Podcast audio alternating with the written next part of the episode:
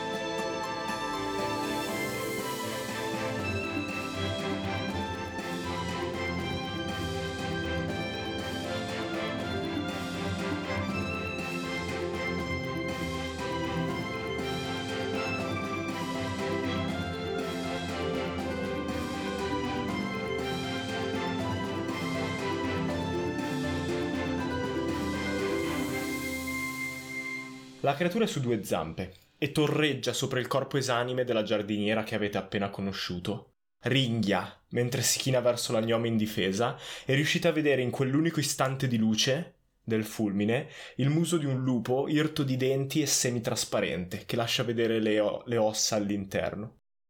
Visto però che i criptori sono esseri magici, vorrei che lo descriveste anche voi. Quindi potete aggiungere uno o due dettagli a vostra scelta che secondo voi fa- fanno subito capire che è una cosa magica e completamente fuori dal, dal mondo di Kumo come lo conoscono i vostri personaggi. Mm. Allora, io direi che oltre a essere semitrasparente è anche un po' brillante. Ok, quindi ha un È leggero... come se fosse, sì, un leggero allone Eh, luminoso. anche Esatto. io immaginavo una cosa del genere. Per quello l'ho detto per prima. Io sì, anch'io immaginavo una sorta di aura più che altro, ma più che luminosa io la immaginavo colorata. Cioè se è semitrasparente ma con invece un'aura attorno che è come se proprio... Ah, di che colore? Io la immaginavo viola, Ok, proprio il Ci colore sta. della magia di solito. ok. Quindi sarà viola ma luminosa. Quindi una volta che il fulmine ve lo illumina e riuscite a vederlo, vedete questa leggera aura attorno che pulsa con il battito del cuore del mostro e si vede tutto attorno. Volete aggiungere qualcos'altro? Mm, riesco a immaginare, diciamo, che questa specie di aura magica che è attorno è come se creasse delle vibrazioni nell'aria. Ok. eh, che riescono quasi a diventare visibili, appunto. Cioè, mi viene in mente quando eh, guardi qualche metallo sotto al sole e vedi l'aria che proprio si increspa. Come se fosse caldo. Sì. Come, eh, può, essere, può starci anche un po' di vapore, che quando le Mm. gocce d'acqua colpiscono il corpo si vedono queste piccole volute di fumo. Mi piace, mi piace. Quindi eh, una volta che l'avete individuato, che avete capito da dove arriva l'urlo, è anche abbastanza visibile, quindi è un po' più Mhm. facile seguirlo. Ok, Guardo, guardo Ametista e le faccio: Ragazza, metti via il tuo pugnale. E le do la pistola e le dico: Sai usarla questa? Io sono sconvolta perché non ho mai visto un criptorio, per cui non, non mi aspettavo probabilmente qualcosa del genere nonostante sapessi cose. Quindi prendo la pistola, faccio di no con la testa perché non la so usare, ma non dico niente, non riesco a dire nulla. Preoccupata dal suo no con la testa, la guardo ancora, stringo gli occhi azzurri dietro alle lenti spesse e le dico: Lo devi guardare, puntare la pistola e premere il grilletto. Non è difficile. Io annuisco, sempre spaventata, però mi sembra di non poter fare altro in questo momento. c'è un altro fulmine che illumina la scena e vedete che il criptorio si è chinato sulle zampe posteriori e sta... ehm, avete come l'impressione quasi inglobando, è, è riverso sopra la giardiniera e non capite bene cosa sta succedendo. Non la sta mangiando, non la sta divorando, è come se cercasse qualcosa sul corpo. Poi la luce sparisce e tutto diventa buio di nuovo. Eh, più o meno quanti metri è da noi? Una decina di metri, cioè finite le scale del belvedere, la giardiniera era appena scesa e quindi a- a- appena è scesa probabilmente il criptorio è saltato fuori e l'ha afferrata o aggredita. Ok. Allora io, in realtà, visto che sono troppo vicina, mi allontano. ok. Ehm, volevo, vorrei cercare un posto più sopraelevato, diciamo. Cioè, mi immagino che il parco comunque abbia, se c'è un bel vedere, delle salite, delle collinette, insomma, no? Ecco, Il belvedere è eh, una ventina di metri più indietro, perfetto. su questa scalinata che praticamente gira, eh, è una curva, no? Che sale verso la cima della collina su cui poi c'è il belvedere. Ok, allora salgo dalla, dalla scalinata fino a quando comunque sono in un punto dove mm, il criptorio è ancora a tiro, Mhm. e però sono in un raggio dai 36 ai 100 metri, insomma.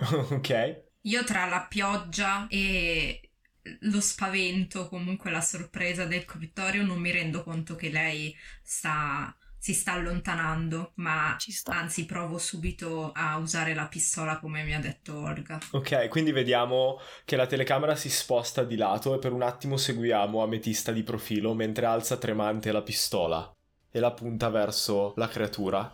Tiri indietro il cane armando il tamburo e poi premi il grilletto.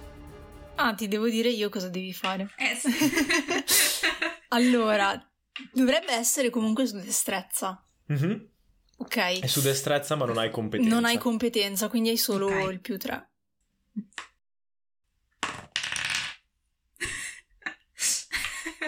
Ho fatto 2 più 3, 5. Non è un eh, fallimento. No, perché con la pistola moschetto. è uno, ok. sì. Per un attimo il lampo dalla bocca di fuoco della pistola illumina il tuo volto, il, mo- il volto di Ametista, mentre concentrata e mira verso il criptorio. Il colpo è fortissimo, l'unione tra il rimbombo dell'esplosione della polvere da sparo e il rinculo dell'arma ti sposta completamente e ti manda eh, a terra, direi, per terra seduta e quindi non riesci a colpire il criptorio, però vedi la bestia che alza la testa e sentite l'aura vibrare in lontananza e poi diventa di nuovo tutto buio. Tirate su iniziativa. Ah, aspetta, posso descrivere una cosa? Mhm. Io appena sento, cioè io stavo andando bella tranquilla con il mio moschetto sulla spalla, convinta di avere Ametista esattamente dietro di me. Quindi appena sento sparare, sgrano gli occhi, alzo la testa, mi giro e faccio Ragazza, corri, qui, subito! Ok, tirate su iniziativa. 20. Oh, sì. Uh, ok. 21. Spabam. 21 totale? Sì, Mentre totale Viola era 20? O 20, 20 naturale? più, più devo mettere la competenza. Eh, la. Allora 23. Uh, 23, quindi Olga 21, che bello avere personaggi basati sulla destrezza. Eh, poi il criptorio. Perfetto. Ametista, descrivi cosa succede allora. Senti Olga gridare. Ragazza, corri, qui, subito! E appena mi rendo conto del- dell'enorme errore che ho fatto, cerco di rialzarmi e di raggiungere Ametista. Sì, sì. Olga. Stringi nella mano la, la pistola con le nocche bianche dalla forza con cui stringi il manico, ti giri e inizi a correre sopra i gradini resi scivolosi dalla pioggia con il cuore che pum pum pum pum pompa nelle orecchie. Perfetto, Olga. Io, eh, mentre vedo lei che sta iniziando a correre verso di me, carico il moschetto, lo punto verso il criptorio e provo a colpirlo. Ok, avete Mhm. entrambe visione al buio. Eh, visione al buio funziona anche in questo mondo, semplicemente dipende dalla biologia dei vostri occhi, quindi riuscite a vedere la sagoma del criptorio adesso che è stato illuminato un paio di volte, vedete questa aura, viola che abbiamo descritto prima, Ok. che continua a vibrare attorno a lui. Bello, mi piace molto, mi piace moltissimo. È un 24. Urca, ok, lo colpisci.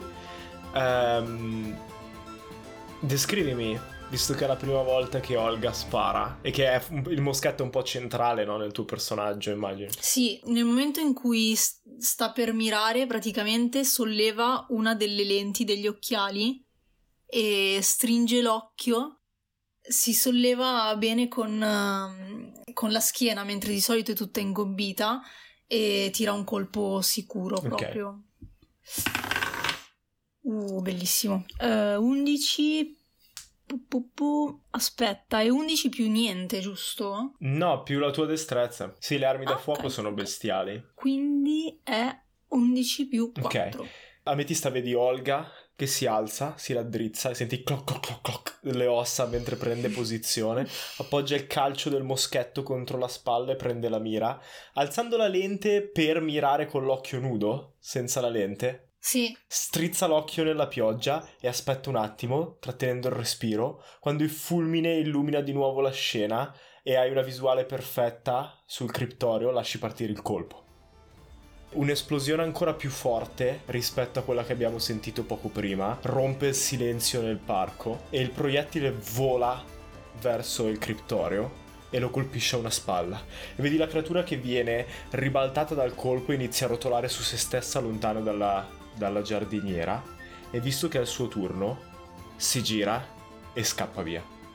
Lo vedete che inizia a correre su mm. quattro zampe, sta accelerando nel parco e ha un notevole movimento. Mm, poi vi faccio tirare su percezione per capire verso dove si sta dirigendo. Quindi lui sta scappando. Sì. Fantastico.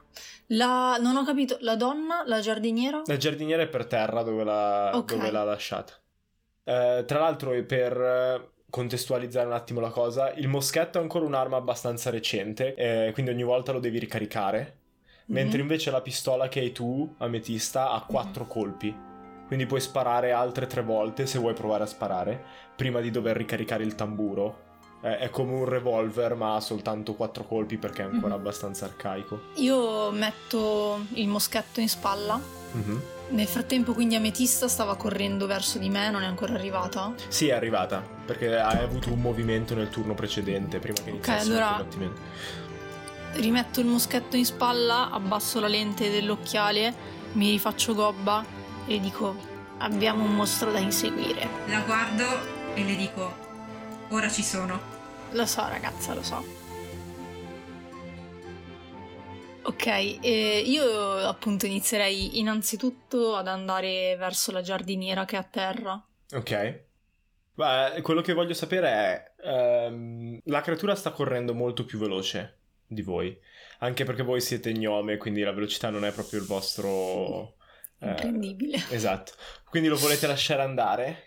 Lo volete lasciare no, scappare? No, allora, cioè la mia idea era appunto di andare dove c'è la giardiniera perché alla fine lui era lì che si era soffermato, quindi da lì partono le sue tracce. Perciò almeno controlliamo come è messa lei, ma poi seguiamo le tracce. Piuttosto sì. che entrare in un, in un inseguimento vero e proprio, cercate le tracce, sì. seguite le tracce fino alla Tano o qualsiasi cosa abbia, ok? Sì, più che altro perché io, cioè, io mi rendo rapidamente conto che non abbiamo modo di, di, raggiungerlo, cioè quando vedo quanto va veloce ci rinuncio a prescindere praticamente. Ok, vi avvicinate alla giardiniera con cautela, Uh, controllando che la creatura stia veramente correndo e vedete che la creatura si lancia verso questo piccolo labirinto di siepi che è subito sotto il belvedere. In pochi istanti scompare dietro alla prima curva delle siepi e non lo vedete più e dopo qualche istante ancora smettete di sentire anche le vibrazioni della sua aura.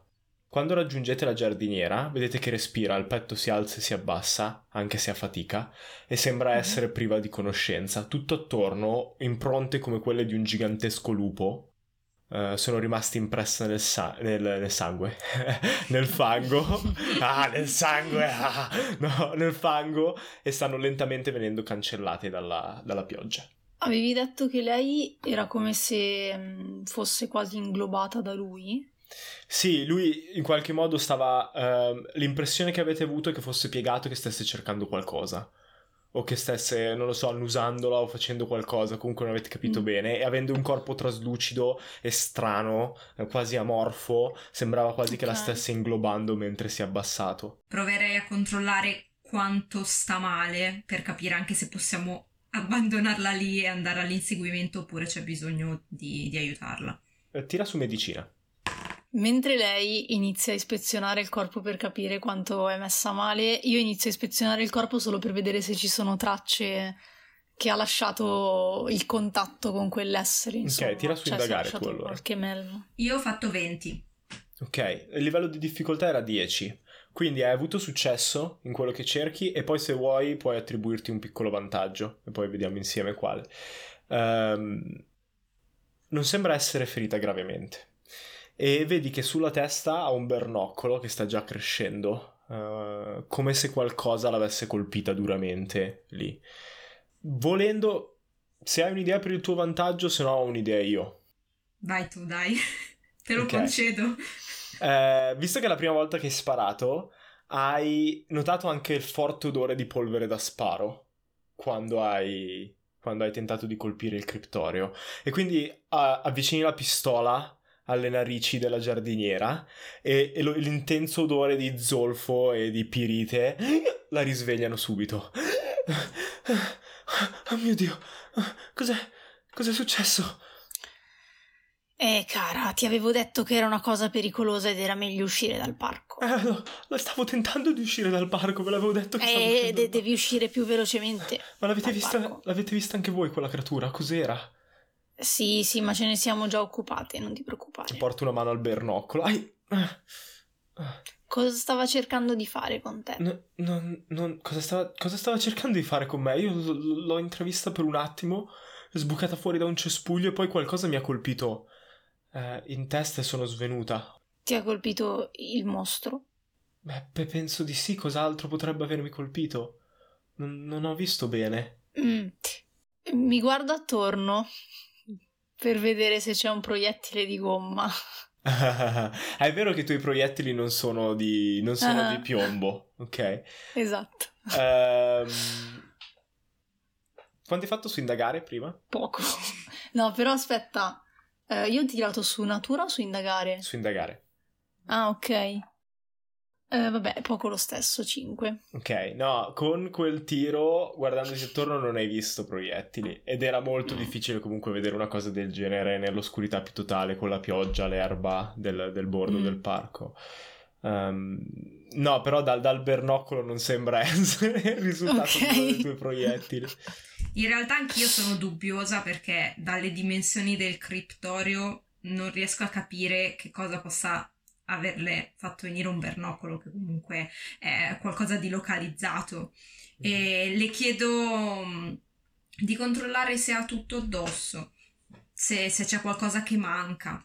E sentendoti inizia a eh, toccare le varie tasche, sentire l'anello che porta nascosto dietro al grembiule, dentro al, grem- al grembiule e poi si ferma un attimo e tira su una catenella di metallo e ti guarda e fa le, le chiavi.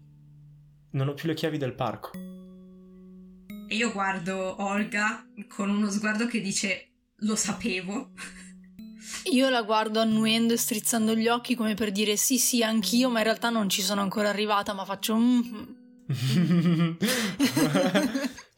no, scusate, io non ho capito cosa vuol dire. Era un mostro perché ho perso le chiavi, mi sono cadute da qualche parte e inizio a guardare attorno. Dove portano le chiavi? A cosa servono? Ah, ho le chiavi del cancello, eh, non il cancello principale, il cancello che usiamo per entrare e uscire noi giardinieri, e del magazzino dove teniamo i nostri attrezzi. E dove sono il cancello e il magazzino? Eh, il cancello è sul lato nord del parco. Ehm, il magazzino è vicino. ehm, eh, sai che non ho scelto la posizione del magazzino. Eh, però immagino che sia vicino al muro del parco, perché comunque l'avrebbero piazzato in una zona che dove non è visibilissimo ehm, ed è di fianco alla serra. Quindi guardando la cartina del parco che ti ha dato Corin, individui rapidamente la serra e eh, sai dov'è il magazzino. Non è così rilevante poi sapere esattamente dove si trova localizzato. Nel caso lo diventasse lo possiamo definire più avanti. E riesci ad alzarti e andare a cercare aiuto da sola? Eh, sì, sì, sì, posso, posso sicuramente uscire. Grazie. Eh, immagino, immagino che l'abbiate scacciato voi due. Ma certo. Io un po' timorosa annuisco. Va bene. E vi guardo un attimo, poi si alza a fatica, appoggiandosi sulle ginocchia con le mani e inizia a muoversi ondeggiando verso l'uscita del parco. Appena vedo che sta andando via, guardo Olga e le dico: Bene, ora dobbiamo scoprire dove portano le impronte. Allora, Giada, finalmente abbiamo avuto un paio di episodi per vedere il tuo personaggio in Storie Mhm. di Vapore, no? La mitica Olga. Mhm. Ehm, Cosa c'era scritto nello script, perdonami? Che personaggio particolare che hai scelto di interpretare, Giada. Grazie, grazie, lo so, sì, ci ho pensato un sacco per farlo. Una delle cose che mi ha colpito di più, no, è, è come l'hai caratterizzato fisicamente, la decisione di fare un personaggio che è fondamentalmente sempre ingobbito. Sì, sì, perché diciamo che il fatto di essere bassa e ingobbita è la caratteristica principale a livello visivo che volevo dare ad Olga. E anche perché doveva essere subito chiara come caratteristica indicativa dell'età di Olga, che comunque, insomma, È avanzata. è abbastanza matura, sì, sì. Mm. E mi piace anche la dinamica, no? Che quando inizierà di sicuro a lamentarsi e tentare di far fare i lavori più pesanti alla povera ametista, che è più giovane e scattante, deve essere Sì. super divertente come cosa. Sì, sì, infatti già ce la vedo che siccome ha mal di schiena e acciacchi vari inizierà a dire ad Ametista che deve fare lei il lavoro sporco. Mhm. Quello che le ci vorrebbe effettivamente potrebbe essere un massaggio allo studio La Fenice, Il nostro sponsor per questo episodio. se non si fosse capito.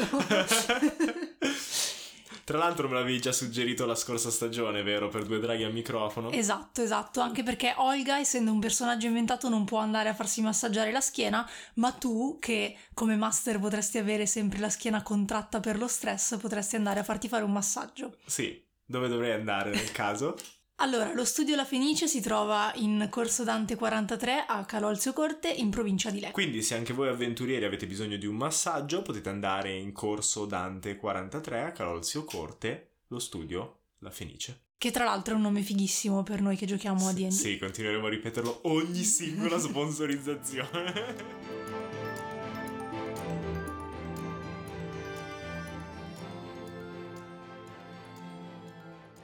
Guardo Olga e le dico: Bene, ora dobbiamo scoprire dove portano le impronte. Mm, aspetta ancora un attimo che si allontani per bene.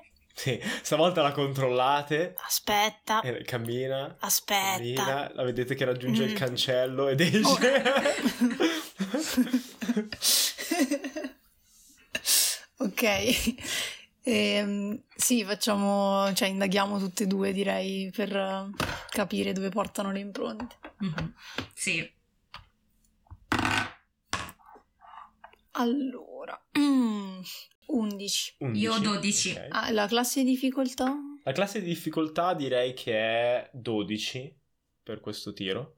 Eh, più che altro perché le impronte stanno sparendo rapidamente. Però voi avete visto anche dove si dirigeva, quindi se vi muovete rapidamente è facile anche trovare un paio di impronte ancora, una, una serie di tracce ancora fresca che non sia stata spazzata via dalla pioggia. Tu quanti hai fatto, eh, Viola? io 12. 12 perfetto, ok. Quindi seguite rapidamente le tracce nell'erba e arrivate, come vi ho descritto, all'ingresso del labirinto. La pioggia smette di cadere. E ve ne rendete conto perché questo etereo silenzio riempie il parco. Le luci dei lampioni, ce ne sono due proprio all'entrata del labirinto, illuminano la zona attorno e la luce delle- dei lampioni a gas non è come una fiamma viva, è più come una candela. Illumina in una sfera tutto attorno, ma ondeggia e si muove. Non è come la luce a cui noi siamo abituati. Ehm, e, le, e le impronte entrano nel labirinto. Mentre girate per il labirinto, ehm, volevo provare a fare questa cosa.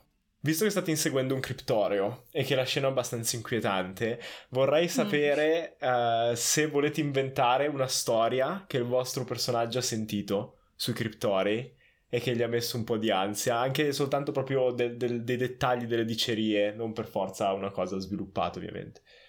Ma in realtà, cioè io avendo avuto a che fare abbastanza con i criptorei, ehm, direi che più che una diceria posso aver vissuto qualcosa anche indirettamente. Mm-hmm.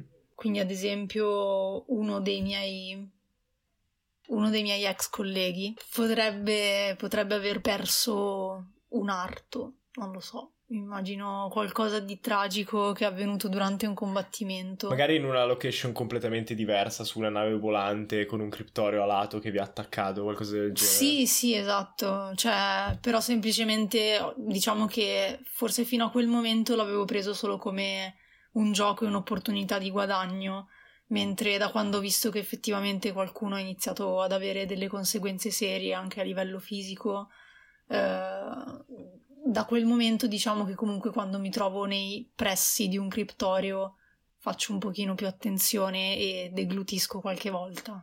Mi, mi piace anche il fatto che, eh, per quello che sappiamo dei criptori, che non si avvicinano così tanto alle persone, Olga abbia dato per scontato che questo deve essere un criptorio ancora molto piccolo e che mm. quindi non ha attirato l'attenzione. Invece vederlo già sviluppato e comunque delle dimensioni di un umanoide potrebbe averla non mm. spaventata, mm. però tolto quell'equilibrio e quella sicurezza che aveva di un lavoro facile. Mm-hmm. Io invece uh, ho paura che possa essere vero ciò che ho letto una volta, e cioè che esistono dei criptorei che non è che mangiano gli esseri umani, uh. ma li tengono vivi finché rimangono vivi e è come se uh, li, non so come dire, togliessero la pelle, non so, mi sto immaginando una scena macra- macabrissima, tipo gli umani come dei ghiaccioli giganti. Ah! e, e... Non so e, e, qui improvvisamente finisce la, la pretesa di essere un podcast di D&D cartunesco però sono contento perché non ho ucciso io la cosa ma è stata Viola non so come mi è venuta. No, possiamo fare magari per fare una roba meno creepy. Che proprio hai sentito parlare di questo criptorio che viveva in qualche zona particolarmente fredda. E quindi li usava come ghiaccioli. Cioè, aveva proprio gli umani infilati nei, nel, nel ghiaccio, tenuti vivi in qualche modo. E poi ogni tanto. In che modo pensi che questo sia meno creepy esattamente? Yeah. Vabbè, eh, ormai te l'ho detto, l'idea che fosse cartunesco è finita, quindi... no, no, sì, ci mancherebbe.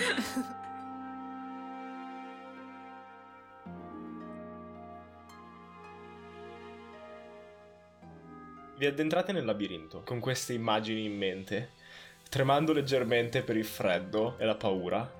Non vi aspettavate magari un lavoro così complicato, invece lo sta diventando rapidamente. Non vi aspettavate di avere un incontro così ravvicinato il primo giorno di apprendistato, ma non succede nulla, fino a che non arrivate al centro del labirinto. Al centro del labirinto una seconda fonte di luce illumina la scena. I lampioni ormai ce li siamo lasciati alle spalle, quindi non, non forniscono più nessun conforto, nessun calore, ma vedete una leggera luminescenza. E non è viola, è blu. Quando entrate, nel centro del labirinto, vedete che una rosa, in un cespuglio ben curato, è illuminata. Mm. È illuminata di blu e sparge la sua luce tutto attorno. Io provo a guardarmi comunque in giro per capire se non c'è nessuno. Proprio. Tira su percezione. Sì, io anch'io volevo capire se le impronte che abbiamo seguito, cioè forse non so se l'hai detto, se a un certo punto finivano eh, okay. Poi adesso vi descrivo dove sono finite le impronte. Prima di dirmi il risultato, Viola, perché almeno mi abituo, direi che è un 13. No, vabbè, come livello di difficoltà. Ho fatto 13. Ancora? Lo giuro. Va bene, almeno non dobbiamo inventarci vantaggi aggiuntivi eh, o svantaggi aggiuntivi. Um, ti guardi attorno rapidamente, non sembra esserci traccia del criptorio. Il resto delle siepi sono muri neri nell'oscurità che vedete come sagome. L'unica cosa strana um, è la rosa. Le altre rose attorno, tra l'altro, sembrano blu per la luce che le illumina, ma uh, guardandole un pochino meglio mentre ti giri su te stessa e controlli, sono normalissime rose.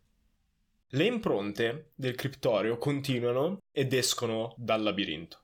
Io mi avvicino cautamente alla rosa e voglio guardarla più da vicino e capire se ha un'aura attorno simile a quella del criptorio. Cioè se quella luce blu è un'aura che mi ricorda i criptorei e quindi se posso immaginare che quella rosa simboleggi la nascita di un nuovo criptorio o altro. Uh, mm. Uh, quindi se potrebbe essere... Beh, Olga lo sa, però non mm-hmm. l'ha ancora raccontato a Metista, quindi non so se voglio dirlo già, lo, lo terremo in sospeso questa cosa. Cioè non so quanto sia di, diciamo, un sapere comune questi dettagli Puoi deciderlo scientifici. Tu. Sei tu la cacciatrice. Cioè, eh, come abbiamo deciso nel world building, nessuno sa veramente. Ok come sono nati. Okay. Però tu puoi avere i tuoi sospetti. Ok, sì, io... Mm, beh, però aspetta, io non so come sono nati, però so, cioè so quando, quando li uccido cosa ci trovo dentro. Sì. Quindi sì, cioè immagino che Olga si sia fatta qualche, qualche schema mentale, sì. Sì, hai visto più oggetti magici, almeno una decina di criptori li hai incontrati. Ecco, allora forse è, più, è ancora più plausibile che piuttosto che pensare a una nuova nascita pensi che lì sia morto qualche criptorio, se quella è una rosa magica. Ah, ok. Um, vuoi prima una descrizione aggiuntiva o vuoi tirare su arcano subito? Mm, come preferisci tu. Perché in realtà la descrizione la farò comunque mentre ti avvicini alla rosa, però tira su arcano, almeno vediamo con che luce guardi la cosa. Ok. Ok, ne- nel farlo mi-, mi, giro un attimo verso Ametista e le dico: hm, Questa rosa mi puzza. Secondo me qui ci ha lasciato le penne un altro criptorio. E intanto mi avvicino. Ok, buono. Mm, 16. Mentre ti avvicini e noi seguiamo zoomando sulla rosa dal punto di vista di Olga, vedi che la rosa in realtà è rossa, come tutte le altre, ma da un petalo all'altro scintille, come piccoli fulmini in miniatura di luce blu si spostano. Si caricano per un attimo su un petalo e poi saltano dall'altro. E più si avvicina al centro, più la reazione a, ca- a catena aumenta, aumenta, aumenta, fino al centro dove c'è una piccola sfera di energia che continua a vibrare di elettricità blu e, e mandare raggi tutto attorno. E no, non, non sembrerebbe essere legato a nessun criptorio che hai visto. Io prendo un ramo da terra, se ne trovo uno, mm-hmm. direi sì, siamo in un parco, quindi prendo un ramo, guardo Olga e le dico, e se provassimo a toccarlo? Tutta tua. Allora mi avvicino con il ramo alla rosa con un po' di attenzione. Il ramo probabilmente è bagnato.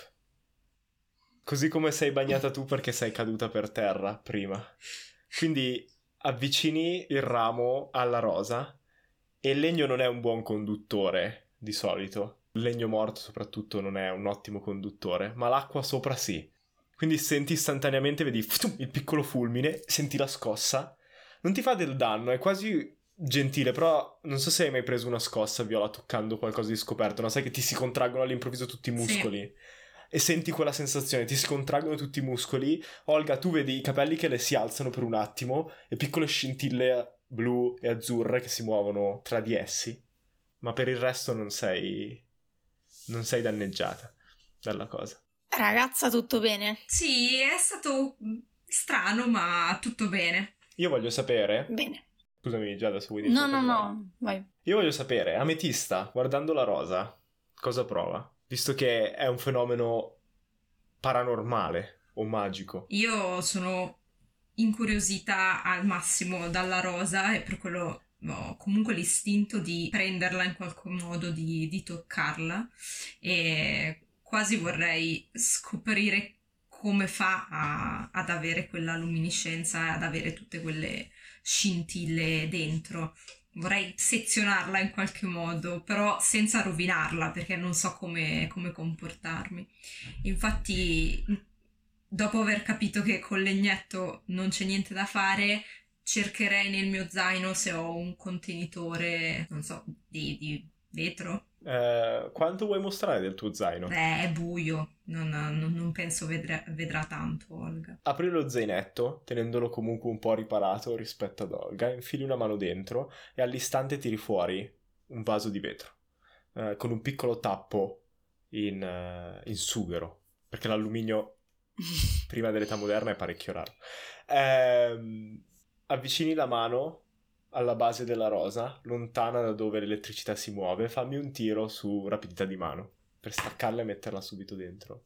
Allora, ho fatto 20 naturale, io non so cosa, cosa abbiamo stasera, e con più 5, 25. 25, ok. Sicuramente è successo. Che vantaggio ottieni? Quale intuizione hai in quel momento? Aiuto. Eh... Così nel frattempo io cerco i mostri che mi servono. e dovrei sapere che, che cos'è, cosa hai pensato che è, però. No, puoi... puoi... Come, come ce la giochiamo allora? Perché devo imparare anch'io a gestire questa allora, cosa. Mi piacerebbe capire il modo in cui non uccide, cioè visto che è una rosa, non so, sto Mhm. immaginando mm-hmm. un fiore, se lo strappi da terra poi a un certo punto muore. Ok. Vorrei avere, non so, avere un'idea per cui riesco a tenerla un po' in vita, però non so cosa sto dicendo. Allora, secondo me il tuo vantaggio è quello, che per Ok. quello che è successo a questa rosa, per l'energia di un fulmine che ha raccolto quando è stata colpita, non muore. E quindi sappiamo che nei prossimi giorni potrai ritirarla fuori e ristudiarla man mano che eh, ci avventuriamo in questo mondo. Va bene, Perfetto. per me va bene, visto che hai fatto un tiro straordinario. Prendi la rosa rapidamente e prima che le scintille inizino a farsi strada verso i petali esterni, tra un ciclo e l'altro di carica e scarica di questo oggetto, lo metti dentro nel vaso, nel vasetto di vetro e lo chiudi col tappo. E lo rimetti nel tuo zainetto. Segna una rosa elettrica nel- nell'inventario. Io sono soddisfatta di questa cosa, però sono anche un po' triste. Mi viene una vena di tristezza. Poi mi rendo conto che siamo lì per un altro motivo e quindi, e quindi rigua- riguardo Olga e le dico, "Eh, bene, eh, il criptorio? Ecco, quando te ne rendi conto, ti rendi conto anche che c'è Olga con le mani dietro la schiena, ingobbita, che ti guarda, eh, stringendo gli occhi in modo abbastanza incattivito e come se fosse spazientita perché ti sei messa a perdere troppo tempo per portare via questa rosa e mm, ti guarda e ti dice: Hai finito di fare giardinaggio? Finito, finito, devo pur procurarmi da vivere visto che non ho una paga. La paga ce l'avrai quando avremo catturato il criptorio e avremo preso l'oggetto magico che ha al suo interno. Andiamo, andiamo. Bene. E in quel momento Mm. Una luce che non avevate notato si accende per un attimo nel cuore del labirinto e illumina completamente la scena. Eh, non fate in tempo a vedere cosa l'ha provocata, avete soltanto la sensazione che la luce era già lì e che poi si è espansa all'improvviso come un incendio che brucia rapidamente tutto ciò che trova attorno. Poi la luce scompare e vedete questo piccolo globo luminoso che scappa via tra le siepi e sentite uno scricchiolio. E poi un altro Mm. e poi un altro ancora, e notate che i cespugli attorno iniziano a muoversi e a formare due figure umanoidi, mentre il legno si contorce e, e forma prima il volto e poi tutto il resto del corpo e due cespugli iniziano a muoversi verso di voi.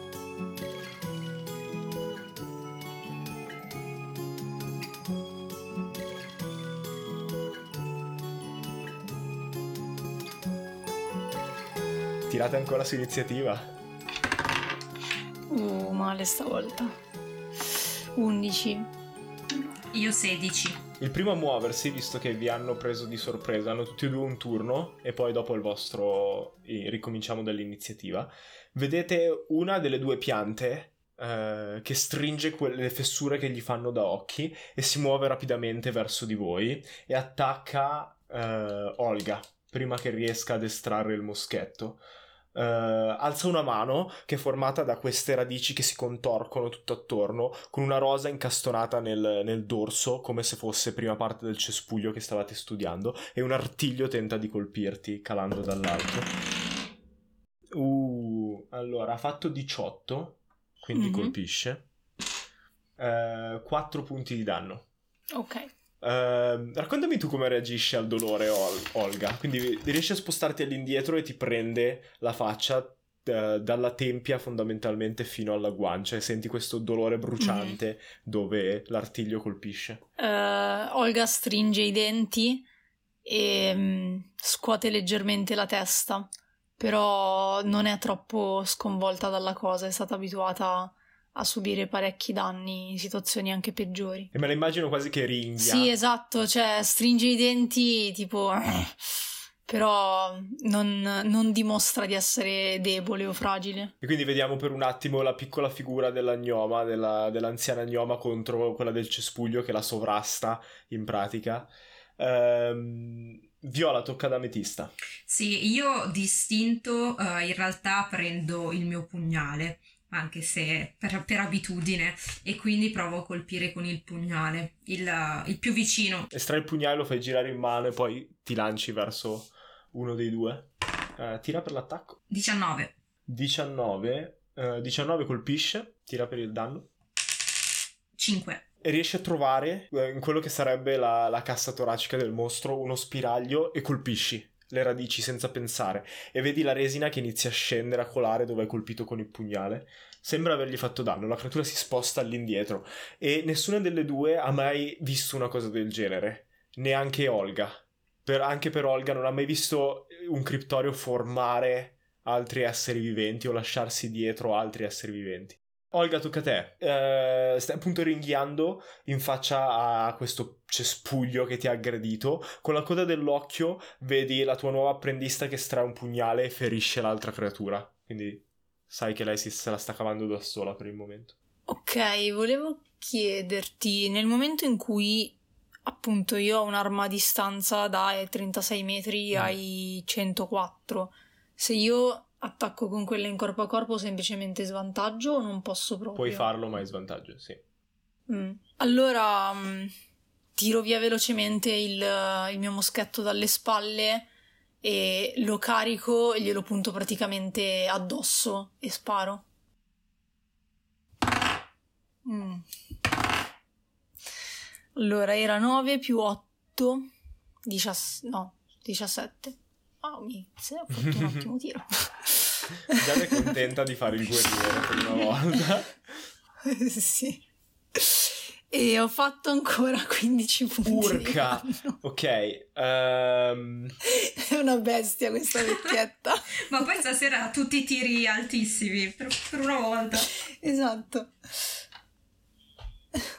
Tra l'altro, eh, abbiamo detto che tu usi proiettili di gomma, sì. non letali, ok? Però l'urto, visto che queste non sembrano essere... Non sapete in realtà a che livello... Non voglio attribuire una, una visione antropomorfa alle piante, dire quanta coscienza hanno, però punti il fucile sotto il mento e a bruciapelo tiri il grilletto e vedi la, la bocca di fuoco che per un attimo illumina dall'interno mm-hmm. le radici e la testa... Pff, che esplode. Con okay. retina che schizza ovunque il cespuglio torna ad essere un semplice cespuglio in mezzo alla piazza. Quindi uno è stato okay. distrutto così.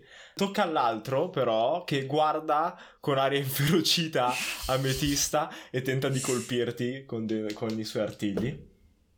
Uh, fa 13 per colpire. 14 Uh, quindi tenta di colpirti, ma tu ti sposti all'indietro rimanendo in guardia con il pugnale. Com'è la guardia di Ametista? È una guardia improvvisata o sa proprio combattere, abituata a combattere contro coltelli, abituata a combattere... No, in, in corpo a corpo sono abbastanza abituata.